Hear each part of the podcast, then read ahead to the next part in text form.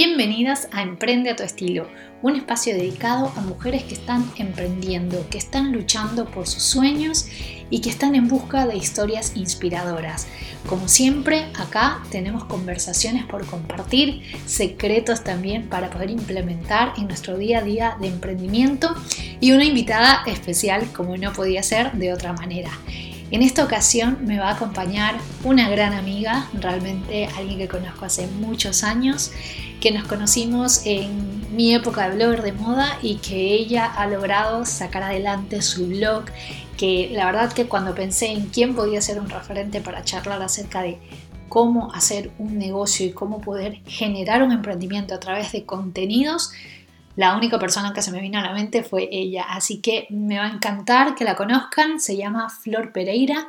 Ella es argentina, tiene con su blog muchos años, así que tiene mucho para contarnos acerca de cómo empezó desde escribir un blog hasta de pronto abrir su canal de YouTube y al día de hoy contar con una comunidad de más de 100.000 seguidores. Algo que por supuesto ha trabajado día a día con muy buenos contenidos que estoy segura que les van a encantar. Así que sin más preámbulos, vamos con la entrevista. Hoy estamos en un nuevo episodio de Emprende a tu estilo, en esta ocasión con una invitada especialísima.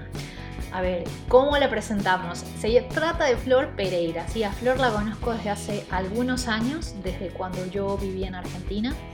La verdad que varios, no sé cuántos exactamente, pero son varios. Eh, obviamente nos conocimos por plataformas digitales. Ella tenía un blog, yo también tenía un blog de moda. En su momento cada una obviamente tomó un rumbo, yo empecé a cambiar de país, ella también ha cambiado de país, pero bueno, nos hemos mantenido en contacto a través de las plataformas, hasta que la volví a encontrar el año pasado personalmente en un Fashion Week de Londres, en donde retomamos contacto. Así que bueno, Flor Pereira está hoy acá para poder charlar con nosotras acerca de cómo se hace una carrera con un blog de moda y luego en YouTube, porque ella también tiene un canal de YouTube que la verdad que le va genial, tiene mucho contenido, comparte con una audiencia gigante y sobre todo es súper querida. Entonces, hoy la hemos traído acá a Emprende a tu estilo para que nos charle un poco más de cómo se genera esta comunidad y cómo se trabajan contenidos de calidad todo el tiempo. Bienvenida, Flor. Hola Ani, ¿cómo estás? Y bueno, hola a todos los que nos estén escuchando por ahí. Em, creo que nos conocemos, me quedé pensando en lo que decías, creo que nos conocemos como hace 5, 6 o 7 años, como decías vos en Buenos Aires, y la verdad es que yo volví a como tomar contacto con vos y con tu contenido buscando justamente información acerca de cómo acceder a London Fashion Week. Encontré un posteo de tu blog y a partir de ahí dije, ay, es Annie, y dije, uy, ¿cuánto hace que no la veo? Y ahí te, te busqué y te volví a seguir como en todas las redes, así que que justo el contenido que habías hecho, la verdad es que me sirvió un montón como para poder acreditarme y poder ir a Semana de la Moda. Así que gracias, nunca te lo dije. Mirá las coincidencias de la vida, pero bueno, sí, ese post he recibido algunos agradecimientos porque varias se acreditaron así al, al London Fashion Week y al New York Fashion Week. Pero bueno, acá la verdad es que a mí me intriga. Yo he visto tu historia desde hace muchos años, porque nada, antes cuando vivíamos en Argentina, sí que es verdad que por ahí nos topábamos en algún evento, nos encontrábamos. Pero bueno, nunca hubo la oportunidad así como de saber, bueno, qué te llevó a empezar con esto. Yo he leído la historia, he visto en tu biografía, sigo tu blog, sigo tu YouTube, entonces estoy mucho más enterada. Pero cuéntame cómo pasaste de una, o sea, porque estás en una carrera flores abogada, ¿sí? Pasaste de una carrera un poco más tradicional a de pronto darle más cabida, estar más full time en una carrera alternativa que te pareció no solamente atractiva, sino que te está ya llenando a todo nivel. Cuéntanos. Bueno, la verdad es que, como bueno, como vos bien decías, yo soy abogada y bueno, al momento que me recibí, me recibí a fin de, un año, digamos, terminé y estaba trabajando en estudio de abogados y de repente, bueno, me encontré con muchísimo más tiempo libre, eh, porque evidentemente todas las horas que antes dedicaba a ir a la facultad y a estudiar, no tenía, digamos, otra cosa para hacer en principio. Y entonces se me ocurrió empezar un blog. Eh, esto fue en el año 2010 cuando los blogs en Argentina no eran algo tan conocido ni tan habitual. Y seguro que a vos también te pasaba, ¿no? Que si le decías a alguien, tengo un blog, medio que no sabían de qué estabas hablando. De hecho, yo lo empecé en el 2011 y la verdad que no tenía idea que esto era algo que se esparcía rápidamente. Pensé que lo leías solamente tus amigas y tu familia. Claro, tal cual. Bueno, yo en realidad había empezado como con varios blogs, creo que antes del que tengo ahora tuve tres o cuatro, que hoy en día están como en privado, pero bueno, me gustaba mucho escribir y, bueno, con, el blog actual, digamos, con Penny Lane, eh, es como que me lancé, digamos, lo empecé en mayo de 2010 y la verdad es que lo hice porque me gustaba, porque me entretenía. Yo ya leí algunos blogs de afuera, me acuerdo en particular que, que leía a Chiara Ferragni de Italia, a Andy de Style Scrapbook, que es mexicana, que vive en Ámsterdam, y otra chica que se llama Caroline, que ahora no me acuerdo el apellido, eh, que bueno, en su momento eran como algunas de las bloggers más conocidas, y también encontré algunas en Argentina, eh, bueno, a Eli Motolo, que, y a Natu Arenas, que bueno, ellos dos ahora ya no siguen con los blogs, pero bueno, como que yo me acuerdo haber visto sus blogs y dije, bueno, voy a arrancar algo yo también, y compartía, la verdad es que compartía cualquier cosa, no lo digo mal, pero bueno, es como que cualquier cosa que me gustaba la compartía, o me gustaba la letra de una canción, la publicaba. Me gustaban las fotos de, no sé, de una sesión de fotos de cualquier cosa, lo publicaba. Eh, era como una mezcla, digamos, cualquier cosa que de algún modo me inspiraba y me gustaba, terminaba en el blog sin mucho sentido y sin mucho orden. Bueno, es que antes realmente eh, que era un poco más tipo la bitácora personal, ¿no? O sea, cuando se empezó no es que había una guía, ahora como que el que dice quiero abrir un blog, que igual nadie abre, ya no te abre nadie un blog, sino un canal de videos o, o una cuenta de Instagram, es cierto que no había una guía, eso se fue profesionalizando con el tiempo. Sí, es verdad, es como que no, no había como parámetros claros y creo que todos lo hacíamos más que nada porque simplemente porque nos gustaba, o sea, era alguien que decías, bueno, me gusta escribir o me gusta compartir algo y este es mi corcho de inspiración digital, digamos, y, y, ahí está el contenido. Exacto. Dime una cosa, ¿cómo fue que tú de pronto empezaste esto también? O sea, cuéntanos, que obviamente empezó en Argentina, ¿cómo empezaste a generar este contacto ya más comercial con marcas, porque hay un momento en donde, bueno, pasamos de la euforia de las lecturas y que hay los seguidores y que me dejaron los comentarios, hasta que de pronto empiezas a captar la atención de las marcas. Y ahí es cuando te das cuenta, wow, yo puedo hacer algo con esto. ¿Cómo fue eso?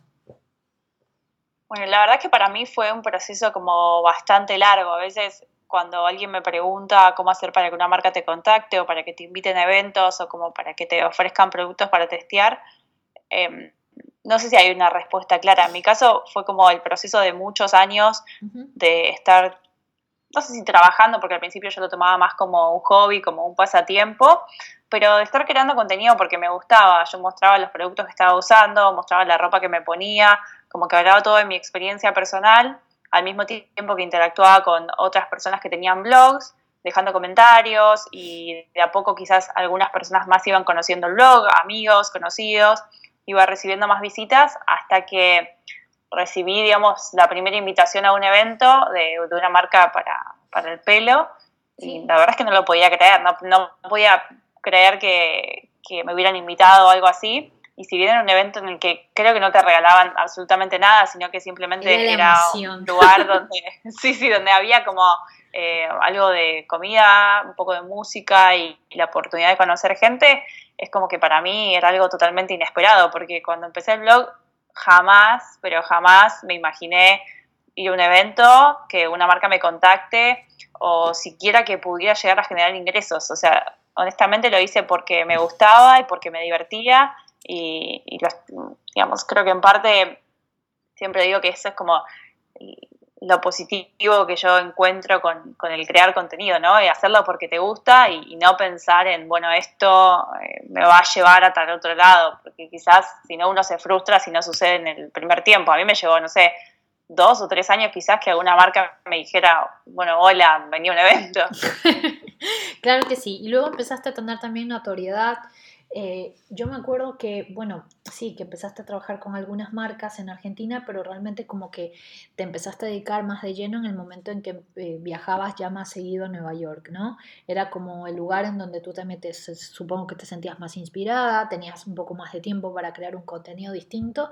¿Y cómo fue esa diferencia? ¿Sentiste como que un despegue más fuerte por estar en un lugar donde tienes un acceso un poco más rápido a tendencias e información y todo eso?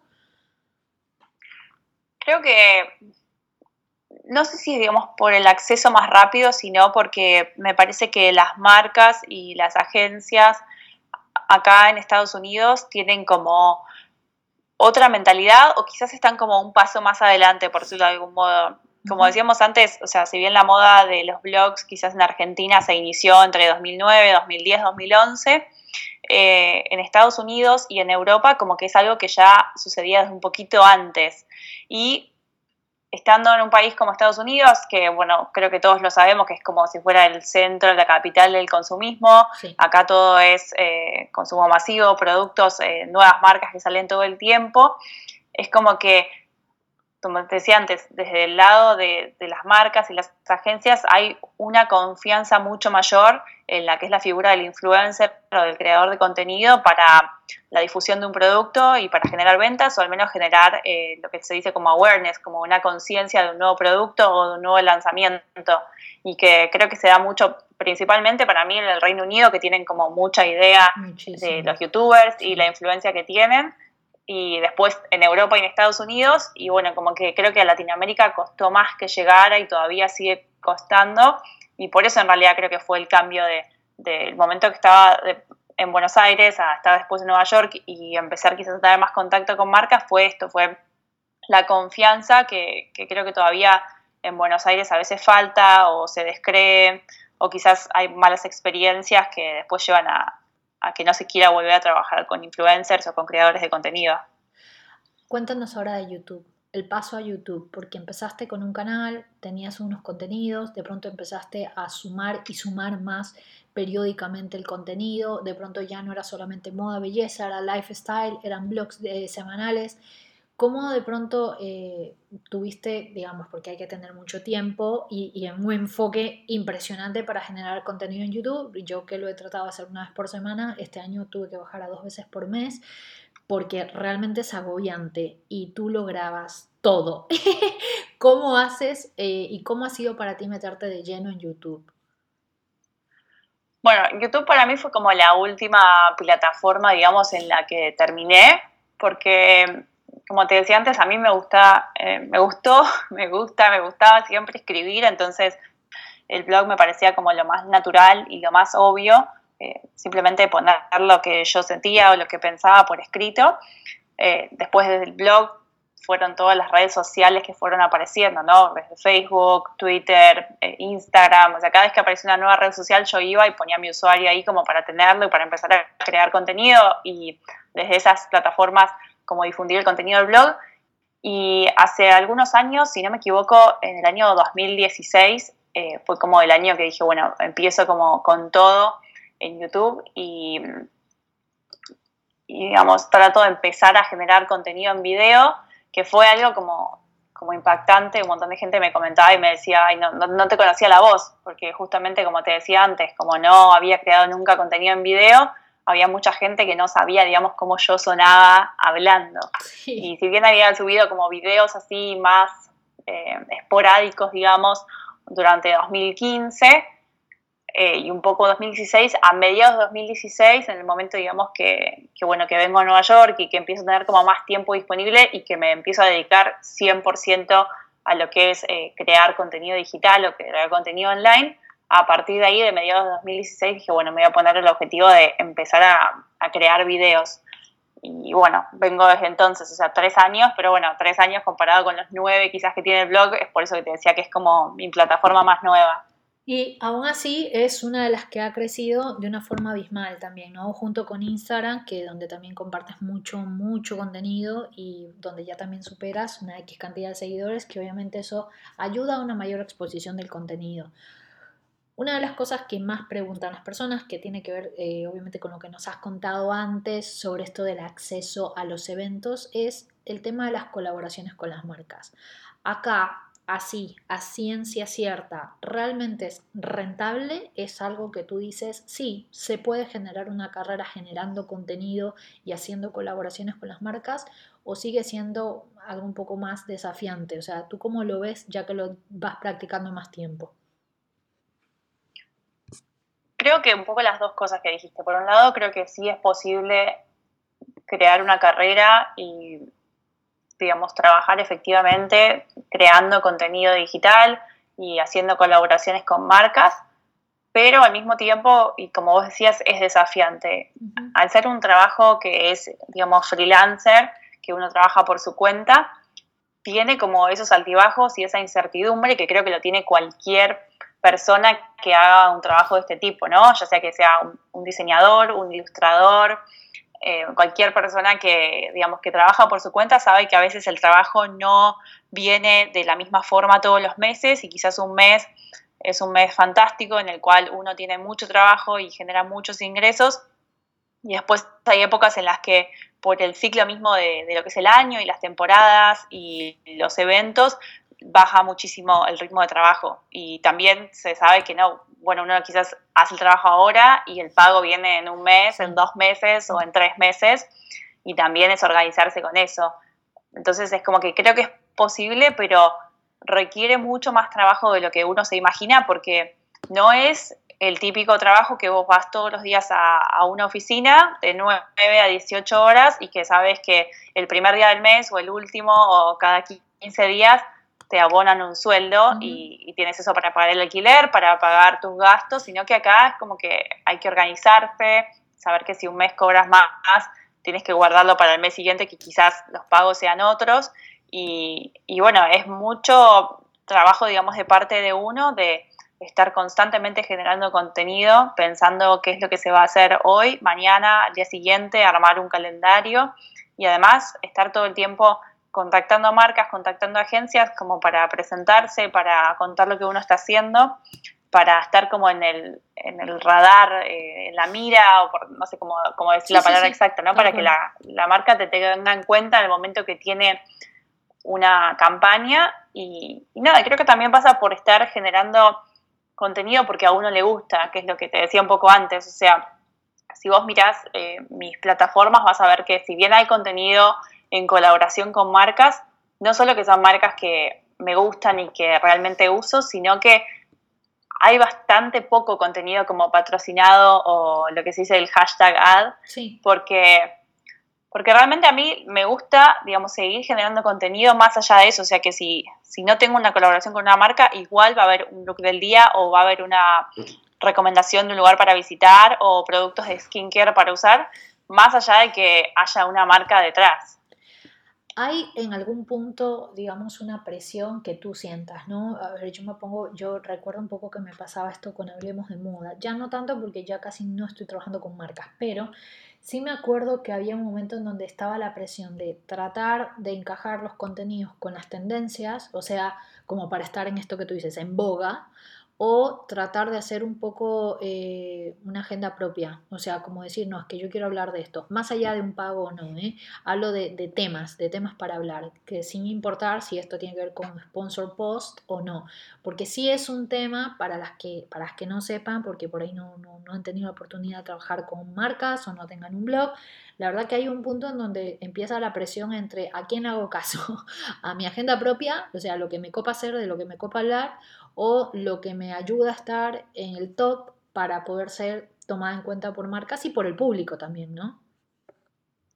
Sí, creo que es un poco de las dos cosas. Eh, me acuerdo hace un tiempo ver un video de, de una youtuber que sigo, que no aplica exactamente al tema, pero que va con esto y es como una suerte de regla de uno para mí, uno para ellos. Y creo que tiene que ver con esto que vos decías, ¿no? De que de crear un poco contenido eh, que te gusta y que va con vos y que quizás no es el contenido que está en tendencia. Y después quizás alternar eso con un contenido que sea el que sabes que rinde bien o que la gente te pide o que la gente quiere ver o lo que se está viendo en todos lados. Me pasó, por ejemplo, hace algunos meses que abrió como una zona nueva, por decirlo de algún modo, acá en Nueva York, y si bien para mí era como, no era un contenido novedoso porque yo ya conocía el barrio, el barrio en realidad existía hace un montón de años y todo, de repente todos los medios y todos los diarios estaban hablando de eso y la gente me mandaba mensajes ese mismo día diciéndome, Flor, ¿conoces este lugar? ¿Fuiste a verlo? Y yo pensaba, pero no es nuevo, existía hace un montón. Y dije, no, está bien, la gente me lo está pidiendo, es algo que alguien quiere saber. Entonces armé un posteo ese día, el día que inauguró, digamos, esa nueva zona, hablando todo eso y tuvo un montón de impacto, un montón de gente que compartió el posteo, que guardó el posteo. Y quizás no es algo que yo hubiera pensado en hacer naturalmente.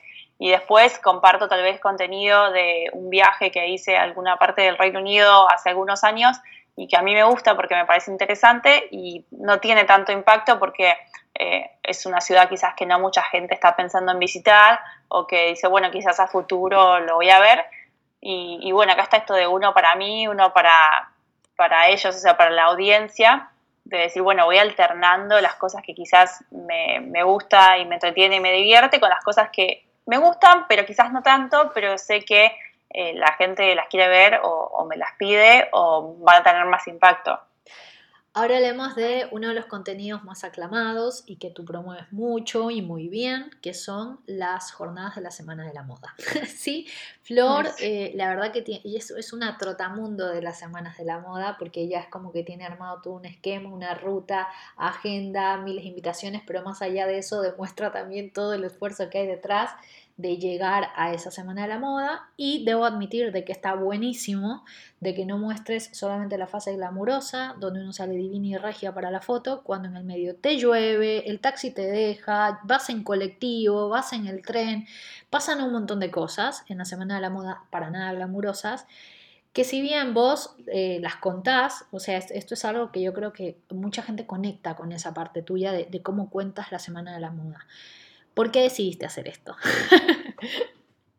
Ah, la verdad es que todo lo que era la Semana de la Moda en Nueva York es algo que yo deseaba hace muchísimos años. O sea, siempre que llegaba febrero o septiembre, me acuerdo de estar en Buenos Aires y mirar las fotos de la gente que estaba ahí y decir, bueno, algún día voy a ir. Era como un sueño. Y honestamente, bueno, el trabajo no, me lo permitía, o no tenía los días de vacaciones, o nunca coincidía y no, no podía estar en Nueva York para esa fecha.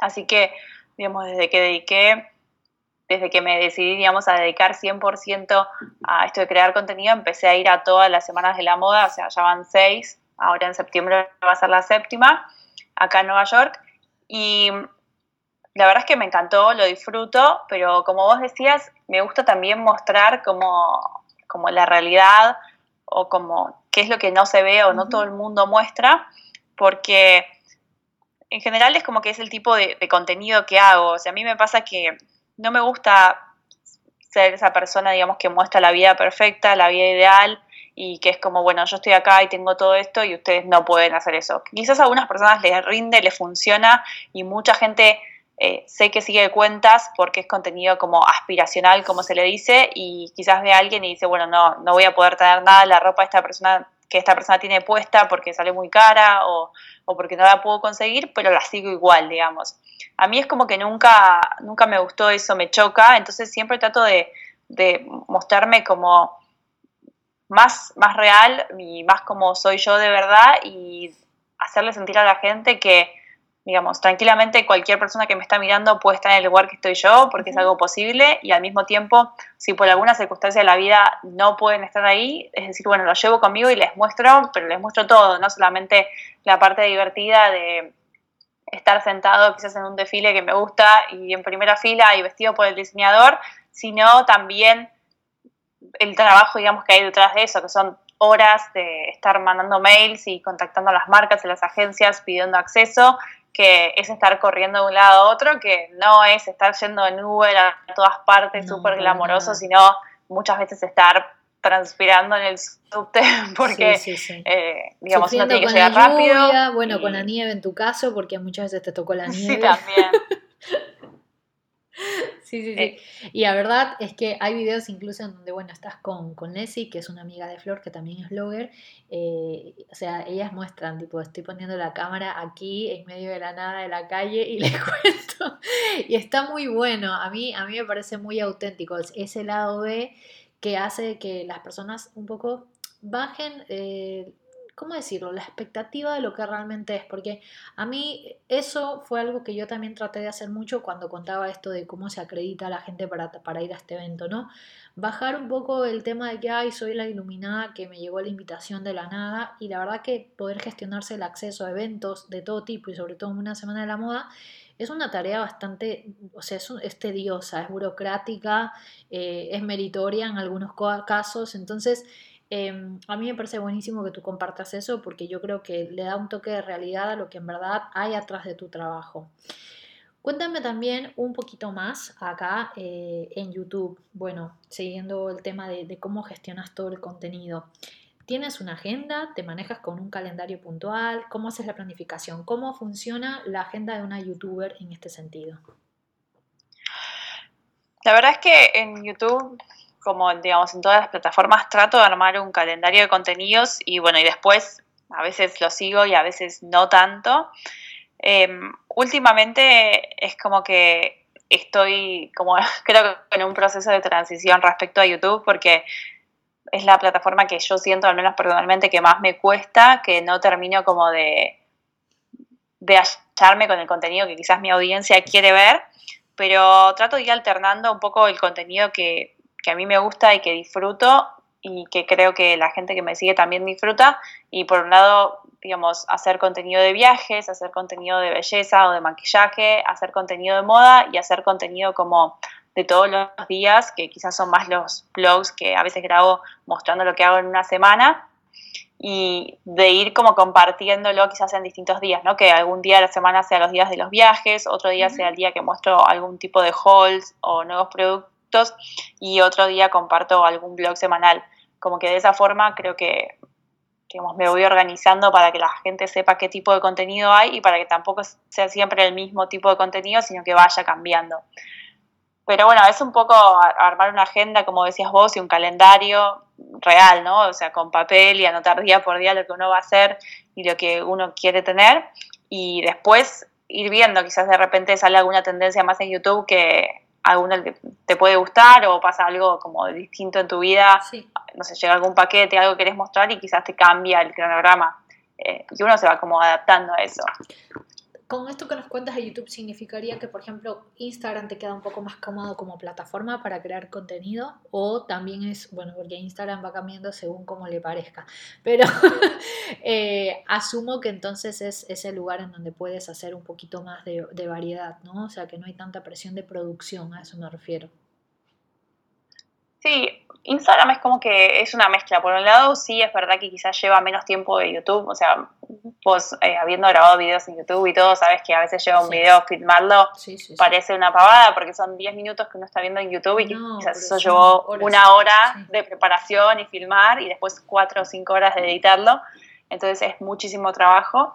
Pero eh, en lo personal, digamos, yo estoy tratando de que Instagram también tenga un poco más atrás. O sea, si bien a veces comparto fotos en el momento y escribo una, digamos, una caption, un, texto como bastante pequeño y de pocos renglones, últimamente estoy tratando de poner un poco más de contenido y de, digamos, dedicarle más tiempo por ejemplo, el otro día preparé como una guía de productos de cuidado de la piel y de limpieza que se consiguen en Argentina y preparar la guía nada más y buscar los productos y las descripciones me llevó cinco horas armarlo nada más. Te creo. Y, claro, y bueno, y uno dice a veces, bueno, quizás parece que es algo simple o que hizo en el momento y que Instagram es algo así de no sé, un minuto y, bueno, no, no, siempre es el caso, digamos, pero todo depende también cómo uno se lo quiera tomar, ¿no? O sea, hay gente que prefiere más compartir la foto en el momento, la saca, no le pone ningún filtro de color, digamos, eh, escribe estoy acá tomando un café y la sube y ya está. Y quizás ese no es tanto mi estilo, quizás era, era así hace algunos años y hoy en día como que quiero que el feed, digamos, tenga una estética particular, que el contenido vaya variando. Eh, entonces, como que son todas esas cosas que tengo en cuenta y que termina haciendo que uno le lleve mucho más tiempo subir una foto eh, que, lo que uno se imagina en otro lado. ¿Qué es lo que tú consideras que es lo más complicado de aprender o de, o de ir en la práctica sobre ser un, content creator? O sea, porque es como te toca aprender de todo, marketing, relaciones públicas, edición, producción, eh, vestuario, todo. ¿Qué, ¿Qué crees que ha sido lo más complicado en tu caso de tener que incorporar o tener que haber aprendido desde cero? Creo que más que conocimientos como técnicos, lo que más me cuesta a mí, y o sea, no solo que me costó, sino que me sigue costando en el día a día, es digamos, tenerme paciencia a veces a mí misma. Cuando uno trabaja para uno mismo, es como que eh, creo que es más duro, o al menos es mi caso, ¿no? Como con los resultados y con lo que, con lo que uno pretende de uno mismo, ¿no? Cuando estás en un trabajo en relación de dependencia, quizás hay objetivos claros de qué cosas se tienen que cumplir y en qué momento, y entonces uno sabe cómo avanzar y, y de última, si tiene alguna duda, puede recurrir a otra persona. Y creo que cuando uno a veces trabaja por su cuenta y trabaja solo, quizás eh, me pasa que, quiero como que las cosas funcionen mejor, más rápido, eh, crecer más, hacer más cosas y a veces me olvido que soy una sola persona eh, que está contestando los mails, editando los videos, contestando todos los comentarios y, y, entonces es difícil o si de repente algún mes las cosas, digamos, no funcionan tanto como yo querría o no hay tantas campañas o cosas así, quizás me frustro y me cuesta como lidiar con eso y y entender que lo que te decía antes, ¿no? que a veces son ciclos y que quizás un mes es un mes muy activo y el otro mes es un mes mucho más tranquilo. Y creo que eso para mí es más difícil a veces que aprender cosas técnicas que en definitiva eh, aprendí a editar videos, que es algo que no sabía hacer, a editar fotos, a crear presets de Lightroom, a, digamos, cualquier cosa que necesito la googleo y la aprendo, no me queda otra opción, digamos. Sí, sí, sí. Eh, y, o veo un video de YouTube, si, si no entiendo cómo funciona algo, puedo ver un video y aprender alguna técnica nueva, pero creo que la parte como, como psicológica, por decirlo de algún modo, no sé si es el término correcto, ¿no? Pero la parte como de, de mantener una estabilidad con uno mismo y de organizarse con el tiempo, o sea, como las cosas más eh, que quizás parecen más tontas o más obvias o que uno pasa por alto porque dice, ay, bueno, ya sé editar fotos, ya sé editar videos, eh, ya sé usar una aplicación para sé, los pagos pendientes y, después, bueno, el, efectivamente estar en un escritorio, organizarte con un horario, cumplir con tus objetivos, no frustrarte si no los cumplís porque eh, quizás pensaste que esta guía de productos te iba a llevar una hora y te llevó cinco y te quitó tiempo para todos los demás. Eh, como que y quizás la publicás y la gente no responde y vos decís, bueno, pero le dediqué un montón de tiempo y quiero que la gente responda y, te frustras, como que eso creo que es lo que, más tiempo lleva a aprender y que es como constante el, el aprender que esto no es tan fácil y tan lineal, digamos, como quizás sí lo es otro tipo de trabajo. Ya que tocas el tema de las respuestas, ¿cómo es mantener una relación con más de 100.000 personas en Instagram y cerca de 20.000 en YouTube? Porque no es fácil. No es fácil estar al día con los comentarios. Asumo que te deben de llegar decenas de inbox, eh, sobre todo en Instagram, a diario o con consultas o con comentarios. ¿Cómo haces para sobrellevar esa relación? Porque si no, a ver, yo que también trabajo con redes sociales, es que te puedes volver esclava. Hay un momento en donde mm, pasas la mitad, más de la mitad de tu día clavada en el teléfono, tratando de, no de complacer, pero sí como de agradecer a la gente la atención que tiene con un comentario y todo, pero bueno, es tu tiempo igual, ¿no? ¿Cómo, cómo sobrellevas eso?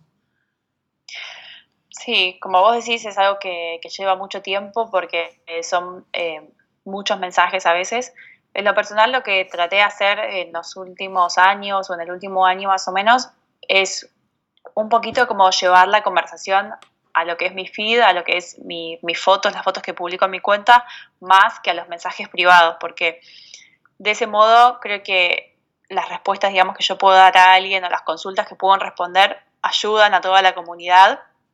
Y porque, digamos, de ese modo como que también generamos tráfico a la foto en sí, al contenido, y no tanto a través de los mensajes privados. De todos modos, eh, yo contesto todos los mensajes privados que recibo, a veces me lleva un poco más, un poco menos de tiempo, pero lo respondo todo porque es algo que desde el otro lado, cuando yo veo que una persona que yo sigo la menciono o le mando un mensaje haciéndole una consulta, me responde, yo también lo valoro muchísimo. Entonces sé lo que es estar del otro lado y, sentirse valorado, sentirse escuchado, eh, ver que alguien te presta atención. Y también lo que empecé a hacer hace algunos meses es dedicar un día a la semana a responder consultas. Era algo que hacías un montón y de repente, bueno, eh, una semana me olvidé, no pude hacerlo y quedó como en la nada. Y ahora lo volví a hacer y entonces lo que hago todos los lunes es hacer un lunes de preguntas y respuestas, algo rápido, ¿no? no sí, sí, sí. Uno, si uno hace un video en YouTube es algo más largo, ¿no? Esto son 10 preguntas que respondo todos los lunes, les pongo un sticker de preguntas donde me pueden hacer lo, que quieran, ¿no? Desde eh, dudas respecto a qué productos usar, consejos de viajes, eh, cualquier cosa y además eh, hago como capturas de mensajes privados que me mandan, que creo que tienen respuestas que pueden ayudar a un montón de gente y también uso ese momento como para responder las consultas. Entonces, me parece, no sé si es como algo perfecto. No, no, pero es bastante práctico y le das espacio, sí, sí, sí. Claro, como que uno de a poco va como cambiando y viendo qué funciona y qué no funciona y bueno, Creo que esto basado de las preguntas y respuestas eh, genera interés, la gente pregunta, eh, hace preguntas que están buenas, que, pueden servirles a todos, ¿no? Como, Flor, no sé, ¿qué marca me recomendás para alguna base que no sea muy cara, que pueda conseguir en la farmacia? Y quizás alguien ve eso y dice, ahí esto también me sirve. Y, y bueno, de algún modo eh, poder, digamos, llevar también estas conversaciones de mensajes privados, manteniendo un poco también la confidencialidad y la privacidad de la persona que pregunta, llevarla a las historias como para que alguien más quizás eh, pueda sentirse identificado y lo pueda ayudar.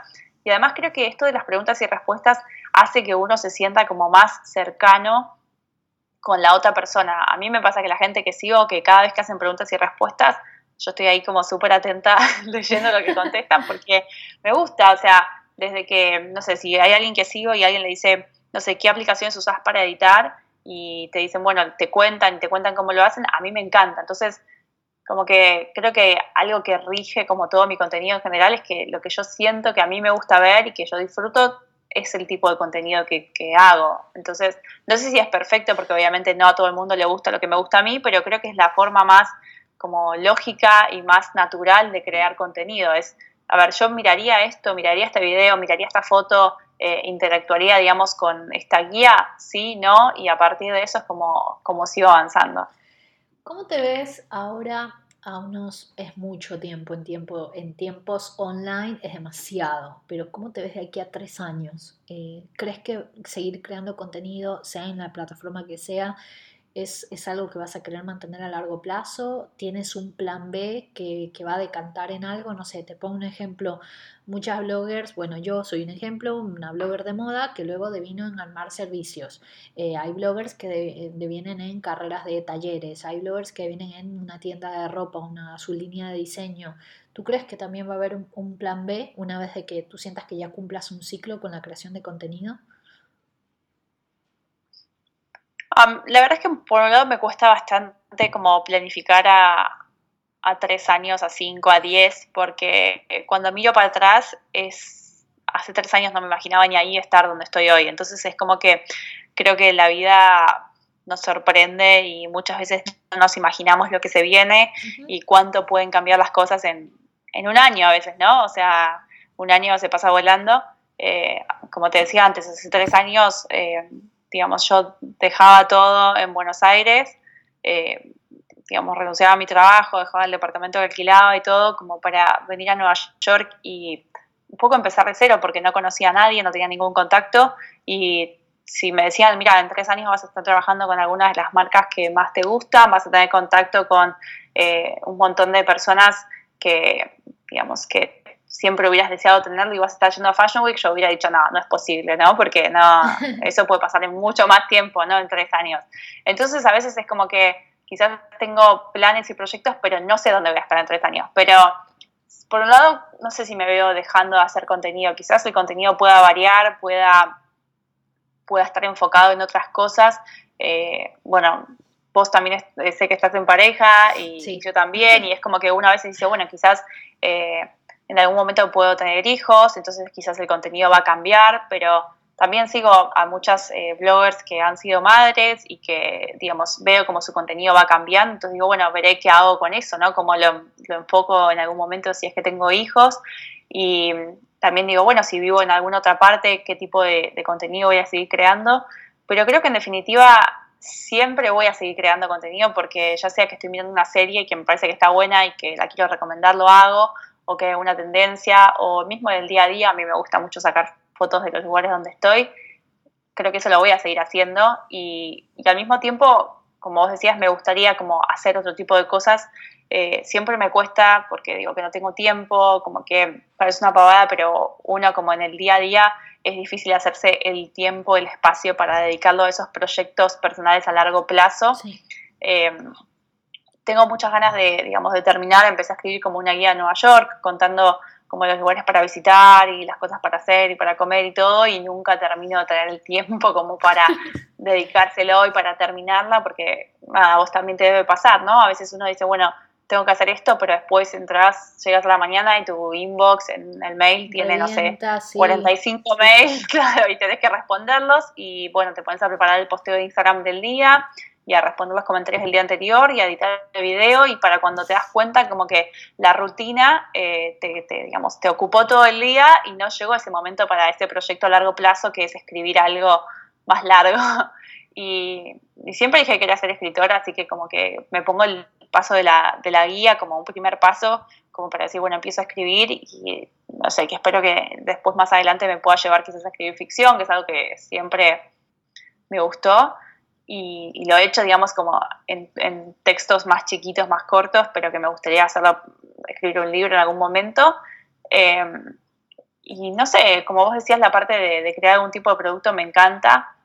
Em, de nuevo, es algo que lleva mucho tiempo, mucho trabajo, si realmente uno quiere hacer algo que está bueno, siempre me quise como poner a hacer algo chiquito y después digo, bueno, no, yo quiero que esté bueno de principio a fin, desde el armado del producto hasta la etiqueta y el paquete, entonces es algo que lleva mucho presupuesto, mucho tiempo, pero que bueno, espero que en algún momento, eh, o sea, no, no me quiero como forzar a mí misma, pero bueno, me gustaría que en este año o el año próximo, digamos, poder avanzar en eso y poder hacerlo de algún modo, pero bueno, también estando eh, como en muchos lugares del mundo es como que es complicado a veces, ¿no? Eh, y más si uno quiere, por ejemplo, vender a Argentina, hacer envíos internacionales es como toda otra historia. Entonces, toda eh, dinámica que chicas por ahí ustedes no saben las que no están en Argentina, Eh, pero el tema de los correos internacionales es una situación muy compleja que puede llevar meses. Así que por eso lo dice. Así que, que, bueno, a veces también pienso eso, ¿no? Bueno, voy a hacer algún tipo de producto, algo así, eh, acá en Estados Unidos, que quizás tengo acceso a materiales, acceso a a producción, a un montón de cosas y después digo, bueno, ¿y cómo llevo eso a Argentina? Porque después se queda trabado en el correo y hay que hacer 3.000 trámites y, y bueno, entonces es como que también a veces digo, bueno, no lo hago. Y bueno, estamos en esa en ese día a día que, supongo que eh, es como que se te van abriendo abanicos y, y eso está bueno porque eh, ser creador de contenido es para mí es la puerta inicial para luego la apertura de varias de varias líneas de negocio, ¿sí? ¿Por qué no decirlo? Si tu guía es una opción, si quieres desarrollar un producto también, si un día quieres dar clases de algo también. Y está buenísimo porque em, así es como luego uno también puede ir generando eh, planes, por ahí no tanto a largo plazo, pero sí es cierto que en un año pueden pasar un montón de cosas y eso también te ayuda a mantenerte motivada con qué tipo de contenido ir creando porque ya vas viendo hacia dónde se mueve la audiencia, ¿no? Ahora como para cerrar y ya para poder despedirnos, siguen, ¿nos puedes contar tres consejos que sean muy breves, muy breves para alguien que quiere empezar a generar contenido, sea Instagram, sea YouTube, sea un blog, pero ¿cuáles tú crees que son las tres cosas claves que necesita esa persona? Ay, qué buena pregunta. Sí, lo sé. Creo que, digamos, las tres cosas que me parecen como importantes y, quizás fundamentales para alguien que quiere dedicarse a esto de crear contenido es por un lado, digamos, la voluntad para empezar. Hay una frase como en inglés que quizás en español suena más rara, pero que, tiene que ver con empezar por los motivos correctos. Y con correctos me refiero a esto de, querer hacerlo porque lo disfrutas y porque realmente te interesa compartir contenido de moda, de películas, de viajes, de lo que sea, porque esta es una, una carrera que creo que tiene como que los, los resultados los ves con el paso del tiempo, digamos, no es algo inmediato, no es una satisfacción inmediata, eh, ni automática, ni empezar significa que algo va a tener éxito, entonces creo que, digamos, querer hacerlo porque realmente lo disfrutás, más allá de que eso después te pueda llevar a otra parte y pueda, digamos, terminar una carrera y pueda terminar en colaboraciones y en definitiva en un ingreso y algo así, creo que es importante, digamos, empezar porque realmente te gusta crear contenido. Hoy en día creo que las personas que son como más exitosas en el mundo de YouTube o de los blogs o de Instagram, realmente empezaron casi todas eh, en la casa, en una computadora porque les gustaba y, digamos, sin pensar realmente, bueno, esto me va a llevar a un super contrato con una marca, sino que realmente empezaron porque les gustaba. Por el otro lado, creo que es importante la constancia. Eh, para cualquier cosa en la vida, creo que la constancia es clave, es seguir, digamos, dando y trabajando y poniendo todo de vos todos los días. Y, digamos, esta otra frase también, ¿no? Que habla de que cuanto más eh, trabajas, digamos, en inglés dice, the harder you work, the luckier you get. O sea, cuanto más trabajas, más suertudo sos. Y que tiene que ver con esto, ¿no? Que si uno realmente trabaja todos los días eh, en pos de sus objetivos y para lo que quiere, lo va a conseguir, pero no es algo que se ve de nuevo de un día para el otro. Es, es difícil en, en, este rubro, digamos, en todo lo que es crear contenido, que de un día para el otro uno pase de tener un seguidor a tener 100.000 seguidores. Es algo que ocurre con el tiempo y si uno empieza y y dice, bueno, ¿por qué a esta persona le están sucediendo todas estas cosas o está eh, recibiendo todo esto? porque a mí no me pasa? También es quizás que uno no conoce esa historia del otro lado y esa persona tal vez está hace 5, 6, 10 años haciendo esto y recién ahora está viendo como los frutos de todo ese trabajo. Entonces, eh, ser constante y seguir trabajando todos los días creo que es clave para llegar a lo que uno quiera llegar y alcanzar los objetivos. Y después del otro lado también lo que te decía de tenerse paciencia, de, digamos, trabajar, ser constante, pero también entender que, que las cosas a veces tardan en llegar, que si uno está trabajando eventualmente llegan, que puede llevar tiempo, pero digamos, no frustrarse porque a veces eh, eso puede, digamos, tener los resultados contrarios a los que, a los que uno quiere. Totalmente. Bueno, muchísimas gracias Flor por tu tiempo, por tus consejos. Eh, por favor, síganla. Seguramente que muchas chicas que estén acá conectadas al podcast conozcan tu canal. Eh, búsquenla como Flor Pereira, búsquenla también en Instagram. Tiene un montón de contenido. Me consta que todos los días tiene actualizaciones. es una mujer imparable en creación de contenido.